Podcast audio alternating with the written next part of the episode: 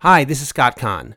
Starting on Monday, October 14th, David and I will be off because of the holiday of Sukkot, Tabernacles. However, we'll be back with brand new episodes of Morning Drive Bible beginning on Wednesday, October 23rd. Our first topic when we get back will be the golden calf. There's lots of great stuff to discuss, so make sure you don't miss it. In the meantime, enjoy these classic episodes of Morning Drive Bible. Chag Sameach, enjoy the holiday.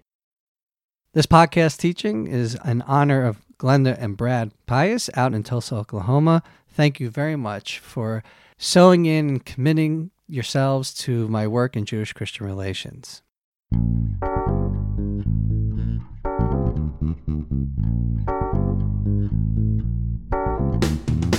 Good morning from Jerusalem. My name is David Negretman, My name is Scott Kahn. and welcome to We're getting better every single time, David. I think you were a little off. You want to try that again? no, I don't. You don't wanna do I- it again? I, I, am middle of drinking a cup of coffee this time. and I- See? I, I know you were right. I thought that I had the Bible spirit in myself that didn't require caffeine, but every once in a while, I give in to the biological realities of my condition There of we being go. human. And yes, Being human. Being a man. being a man, Being a man. being a husband, Being a husband. being a hus- oh, we were talking about that last right. time, The weren't difference we? between a husband and a man. and scene. Okay. Okay, so now being a husband, being a man, you said that a person has to withdraw to make himself less me in order to eventually come together as a full we, which makes him an even greater human being. Correct. Just like God, God, did right. with humanity. Right, and that was an amazing idea. The idea that God himself withdraws because he wants us, he wants to have a relationship with humanity. Exactly. And if you look at the Bible, it's all about God wanting to have a relationship with humanity and that humanity is freely choosing God. In fact, that's really the story of the entire Hebrew Bible the choice or lack thereof to have that relationship with God, God wanting us to have that relationship and our decision to do so and sometimes not to do so. Let's recap. Definition of marriage is not a union of a man and a woman. A definition of a marriage is a reunion of a husband in his maleness and a wife in her femaleness coming together as one. That's the definition. That's a beautiful idea. Right. So we talked about in the other episode, there are unions. There are very successful unions between people in order to go ahead and further a particular agenda.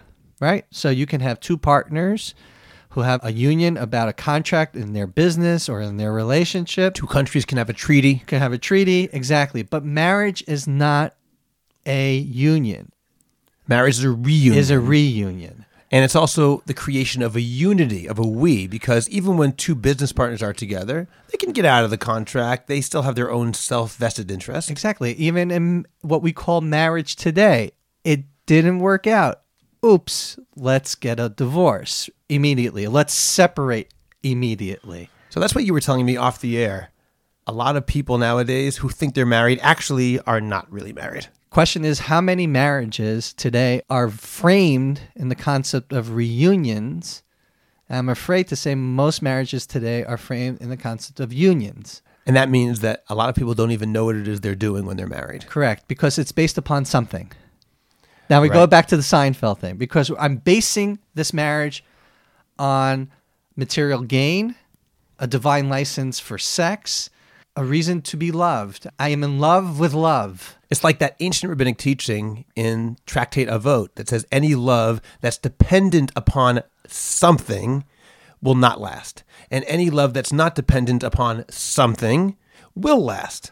which basically we go back to Seinfeld is a love can't be dependent on something. A love has to be dependent on Nothing. nothing. But nothing perhaps with a capital N. Yes, that's what we're talking about. a real nothing. A real nothingness. That means there's nothing in between the husband and a wife to prevent them from becoming one. Because anytime it's based on something, that something can always change in my mind. It can change in her mind. It can go away. If I love my wife because of something, should that something somehow not be there anymore, the love disappears as well because it was never a full love. It was a love of the something, not of her. If it's Correct. based on nothing, then it can never be severed. Exactly. Let's deal with real marriages out there. Some people marry because of money, because there's there's some family money there, and if I marry into that, I get the money. But once the family fortune is gone, then the marriage is gone. There are people who marry because they believe in the sex of it all. But once it's boring, then that something is gone. Yeah, but David, you're saying things that most people will say, well, of course, that's not my marriage. But even marriages that people look at as not being based on something, it might be based on intellectual engagement. Exactly. Even things that seem to be very, very high level somethings are still somethings. Sheldon from Big Bang Theory. That's a classic example of intellectualizing marriage. Right. They're both brainiacs and they love going ahead and feeding off each other, but that's because of the intellectual thing. What we're looking for in a biblical paradigm, the goal. And this is why it's it's extremely hard. We're saturated today with so much about the physical appearance, what people have defined what marriage is about, and if you look at it at its core, it's simply this. Something. At the same time, David, tell me if you agree with this statement. I would argue that it's not that something doesn't matter. That something gets you into the marriage in the first place. It allows you to find a person with whom you're compatible, someone who you're attracted to, somebody that you like, someone with whom you can have an intellectual engagement. On the other hand, that has to be the starting point, but not the ultimate finishing point. That's a way of getting in, but once you're in, it can't be based upon that. Exactly. I agree with you. At the end of the day, and that's why I ended off the podcast the way I did, are we saying I love you? Because every time you start a sentence with I, It's about me. it's about me. But if I begin the sentence with you, I love, that means it's all you. I will take everything of you, and you are important to me. Wow. All right. So hashtag you I love. Hashtag you I love. From Okay. now on, no more I love you. We should do a t shirt on this. You I love. You I love. Okay, so when the morningdrivebible.com merch section goes up eventually, we'll be having hashtag you I love t-shirts. That sound good? That sounds great. And remember to go to morningdrivebible.com to get source sheets for every single episode of Morning Drive Bible where the sources we cite will be written over there and you can take a look at them in the original.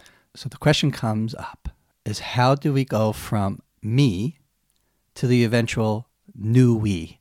That's a good question. We should wait for next podcast to talk about the three essential ingredients on how you transform yourself from a man to a husband and from a woman to a wife. You actually have a recipe. there is an essential three components that we can at least learn from in order to get from the point of what the Bible is asking us to do.